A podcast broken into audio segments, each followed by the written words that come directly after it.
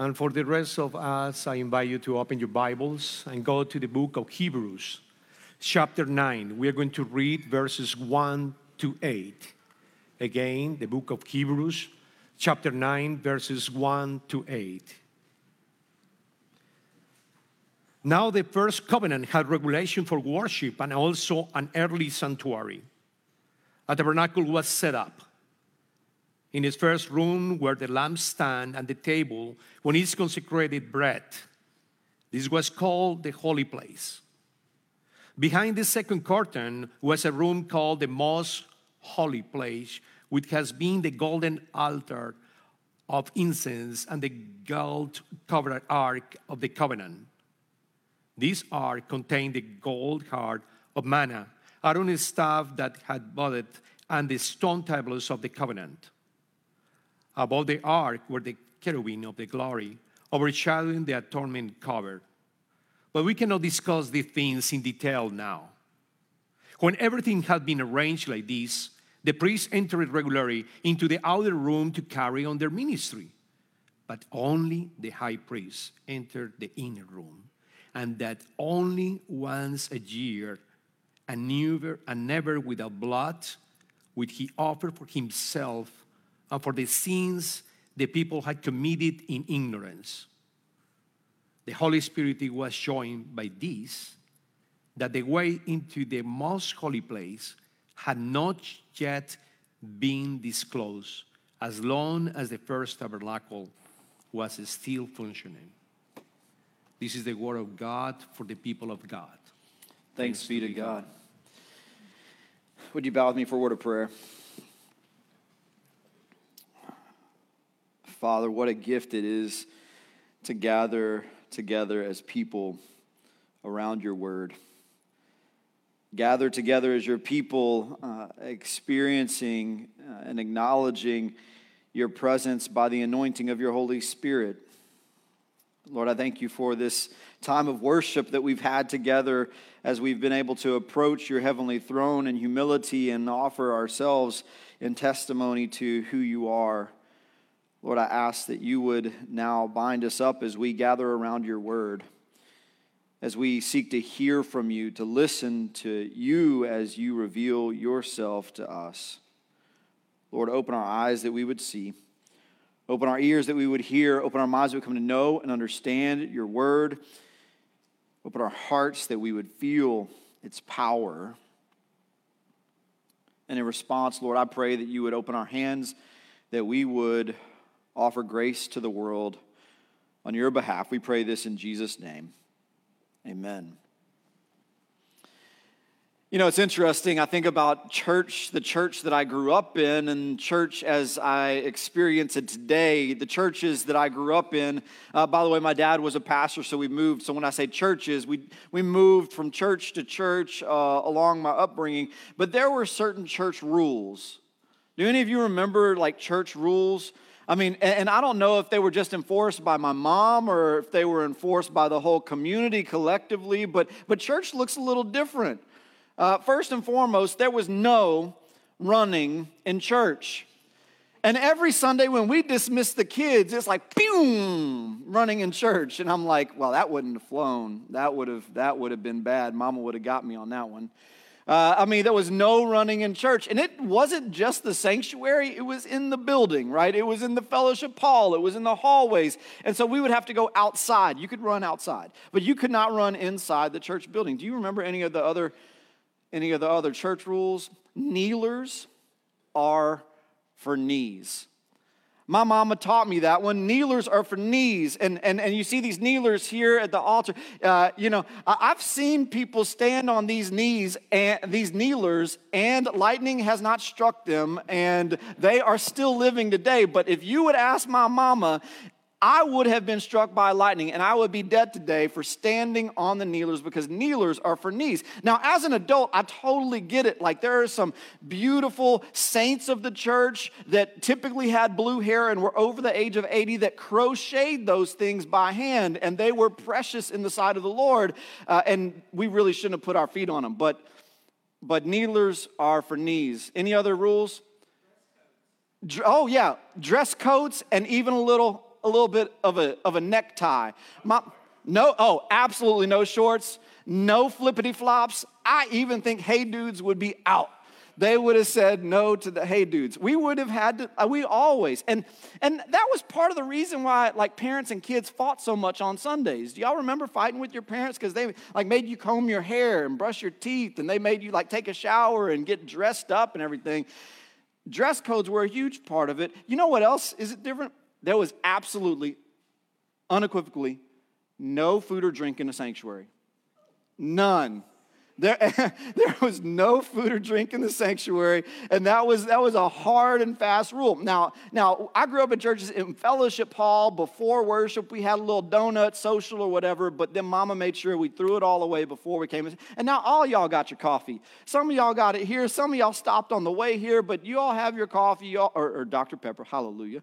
You, some of you have your, you know, you have your things, but these were the church rules. We knew them. There was another rule that, that really sticks out to me because it always made me wonder. It put me in a posture of wonder. uh, we have a, a, more of a stage platform area, but, but in, in the churches I grew up in, we called them the chancel. Do you remember that? The chancel. There was the, where the, the kneelers were, and behind the kneelers, that's where it kind of had the steps up, and there was a pulpit and a lectern and an altar, and you were not allowed as a kid in the chancel. Period. It was off limits. And in fact, it was a special privilege for an adult to be invited into the chancel area by the pastor. It was, it was as though there was something that happened beyond those kneelers that made me so very curious. What was it that made that space, those square feet of this holy, uh, of this earth, holy ground? I couldn't quite figure it out as a kid. And, and, and I think it was, uh, it, it, was wanting to acknowledge that, that God meets with us as we worship and that God, uh, that God has, uh, has had space consecrated to his worship, devoted unto him. And that was something my parents and the parents of the church wanted to impress on me. Now we say no kids on the stage because they can't beat on the drums or else, you know, Mike would get them. Uh, you know, so, so it, it's a different function. In the early Jewish church, there were church rules as well. And we, we heard some of the framework of those rules in Hebrews as it was uh, alluding back to how Worship was ordered and organized, how the, the temple was to be constructed, and it had some reflection and some, and some echoes of what was done in the tabernacle. Uh, I have a floor plan layout that I'm going to show you just of, of what the Temple Mount uh, would have looked like. Uh, they're, they're pulling it up right now. And uh, I don't know how well you could see, but at the bottom of this, uh, all of this would have been the Temple Mount. And the bottom, you have the outer court, uh, otherwise known as the Court of Women. Uh, this is 2,000 years old. So just, uh, you know, uh, so the court of women, and then inside there was there was a gate and a separator, and then it was the, the court of the Israelites and, and the court of the priests, the inner court. And then I want you to pay specific attention uh, to, to where all of those black boxes and lines come together uh, towards the, the upper element of that architectural floor plan. And, and that is a, a space that was described for us in Hebrews in two steps. The first space, as you enter into that room, is the holy place the holy place. And then uh, as you go all the way to the inside of the inside, you see there's wavy lines there, and then there's the Holy of Holies. So, the very center, the heart of the gathering of the worshiping people of Israel was the Holy of Holies. But before you got there, you got through the holy place, and before there, the inner court, and before there, the outer court. That was temple worship.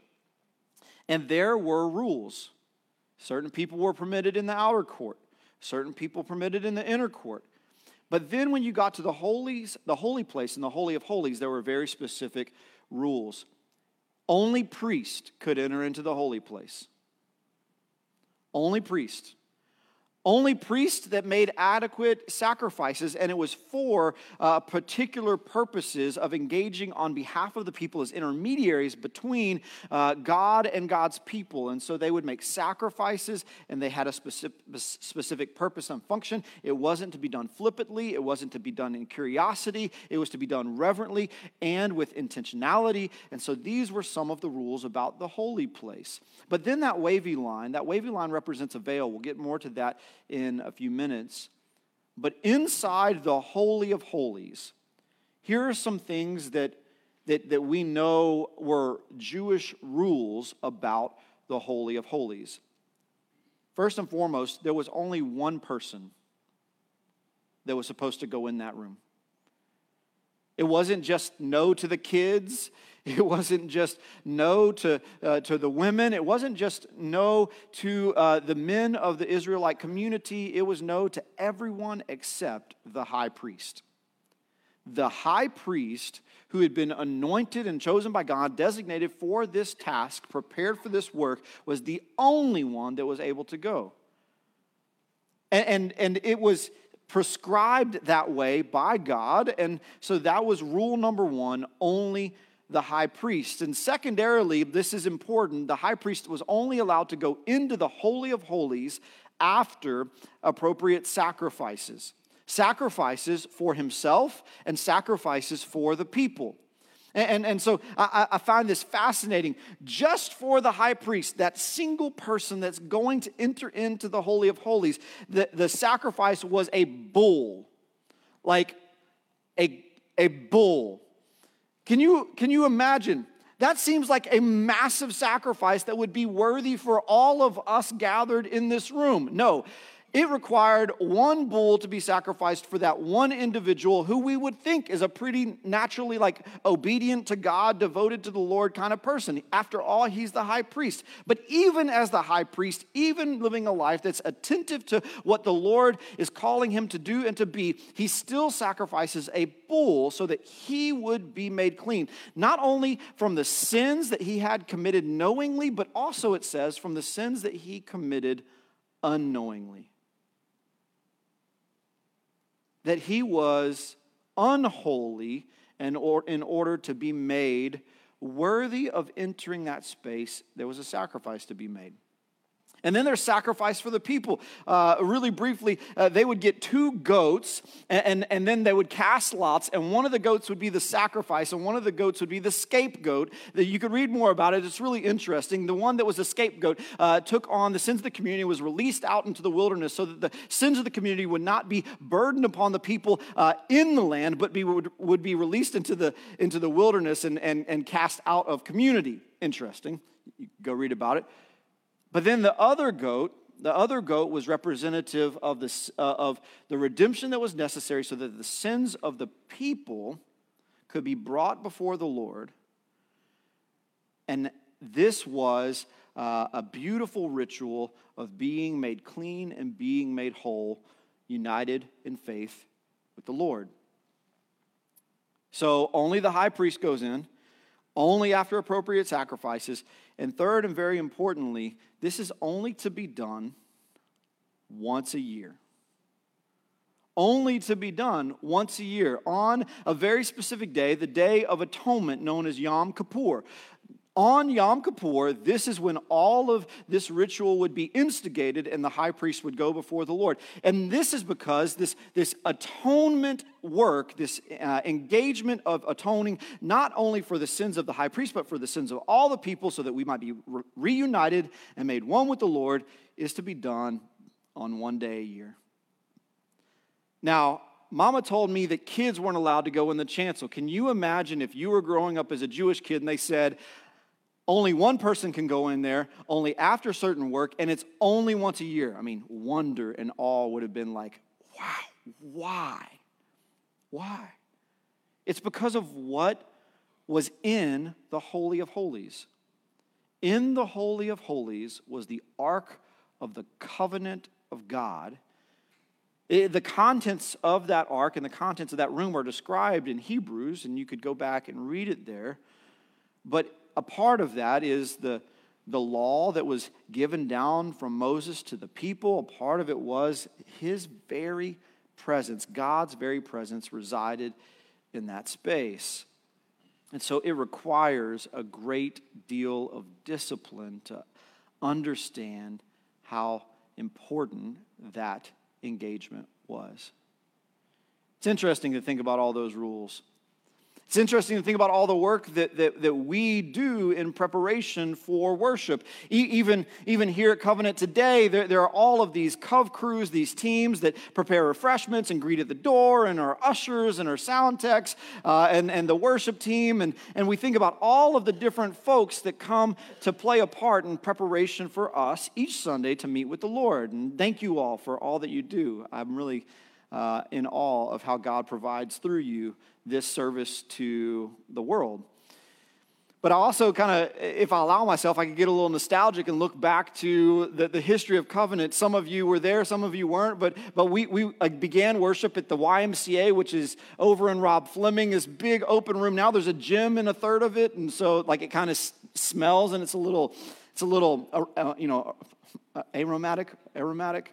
Uh, it, it stank. And so, um, so you know but, but before that gym was there you know we would have that space of worship and, and, and we had all of the sorts of setup and tear down. We had a tabernacle ministry that basically would prepare the way every single sunday to set it up and to tear it down. Uh, and then we moved into timber creek elementary. Um, i mean it was a beautiful space in the cafetorium and it didn't have that, that, that, that gym smell anymore which was great. Um, and, but i want you to know like my kids were always super confused about about church and school because my kids grew up going to school and churches and churches and schools. And so they would like drive by a school and say, There's my church, and drive by a church and say, There's my school. And so it was all sorts of wonky in people's minds. Well, one of the things that we did whenever we were preparing for worship each and every Sunday was we would set up the curtains. Anybody remember the curtains? Come on, testify. Cindy Simmons threw her hand right up in the air because she folded curtains every single Sunday for seven and a half years. Hallelujah. Thank you, Cindy Simmons. You know, we would set up these curtains, and, and, and when you walked in the, uh, into Timber Creek, uh, you would walk into a space of fellowship and community, and there were refreshments, and there, were, there was joy, and there was a space to check in your kids. But then we, we would frame off making two hallways to go back to the back so that the, the, children's ministry could walk back that way. So we would make two hallways and then we would have curtains around the back so that when you entered in to worship, there was a, a designation of, of space that you could feel, and for a few moments you could forget that you were in a cafeteria. I mean, that was the aim. I have people laughing because they absolutely did not forget it was a cafeteria.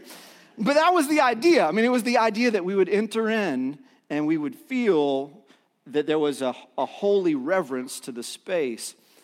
And so I find it interesting to think about purpose you know, why did we set up and tear down curtains? I mean, that was, those cases were huge and they were so heavy, and it took like nine guys to roll the cases up in the trailer every week. And, and I was always worried that we didn't have workers' comp on our volunteers. Uh, we only had one emergency room visit from the curtains over the course of our history. Jeff, we love you. Um, and so, you know, we, we watched that go up. And so we would set up these eight, foot, these eight foot poles and then we would extend them up to 10 and hang curtains on them.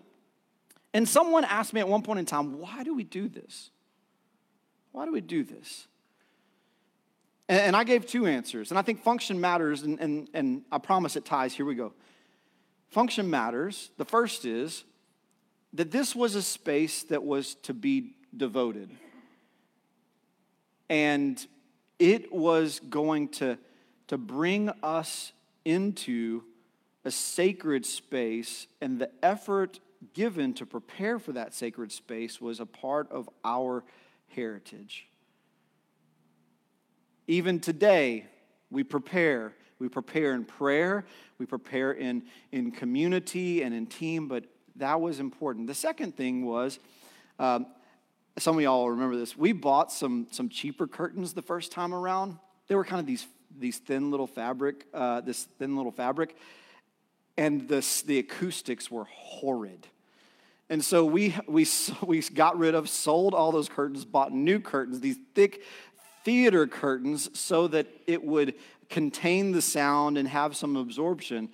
And so we had this twofold reason for having curtains to designate space as holy and devoted and to make sure that the sound was able to be uh, reasonable for us as we engaged in worship.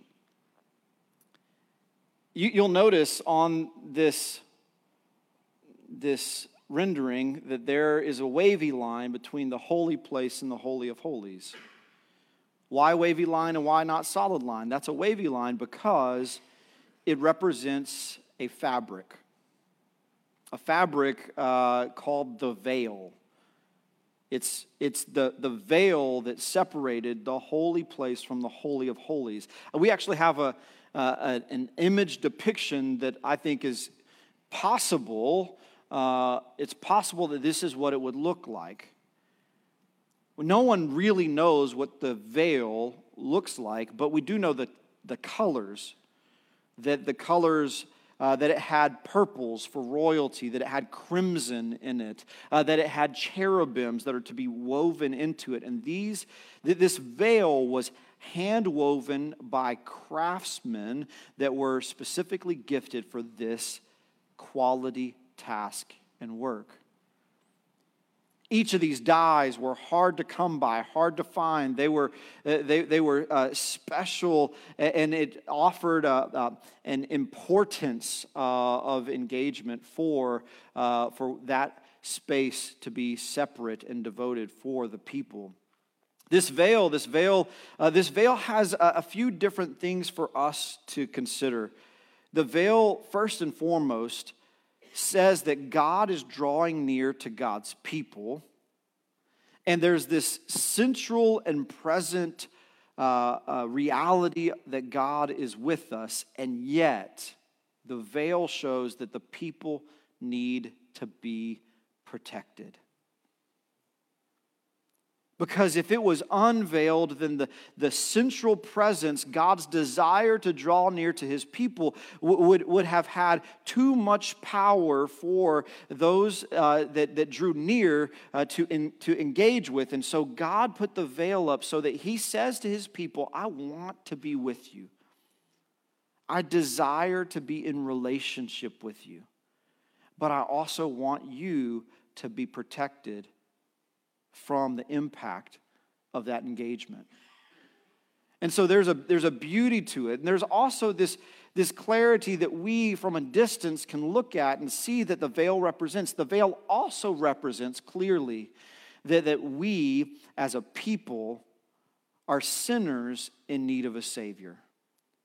That, that we're sinners who, on our own capacity are incapable of relating to a holy and perfect God who, who is uh, so, uh, so much of, uh, of, uh, of a distance from us in, uh, in, in integrity and in holiness, and yet is creating space to draw near to us. We are sinners in the presence of a holy God, and we are in need of a Savior. You know, uh, Pastor Dario and I were talking uh, uh, this week about this sermon and this series, this series unveiled that has been talking about the glory of the Lord and uh, revealing to us uh, the power of the glory of the Lord and the power of God's presence. And as we've been discussing it, uh, we got to this week and we are so ready for next week. Because next week we talk about uh, uh, uh, the veil being torn uh, through the sacrifice that Jesus made, but we're not quite going there yet. What I want you to be connected with today is that God drew near to his people as close as he could get prior to Jesus' coming and set up a veil that would protect the people who were yet sinners. How gentle is our God? How gentle is our God that He desires a relationship with you? How holy is our God that He is able to create space that is both near and safe? I'm so thankful that God reveals in, in the way that the Jewish people interact with him his heart, his desire, his relationship. And I can't wait to tell you that while the veil represents that we are sinners in need of, in, a, in need of a Savior, that Jesus made the way for the veil to be torn. That's next week. Let's pray together. Father, we come before you acknowledging uh, that we stand on holy ground, that you are here, that you are near us, and that you have created a way for, for all of your people to be in relationship with you. Lord, we ask that, that you would be, uh, be acknowledged, be celebrated uh, as singularly holy in the world today. Lord, use our lives uh, as a witness uh, to your glory. Help us to reveal your heart to the world that's hurting and in need. We pray this in Jesus' name. Amen.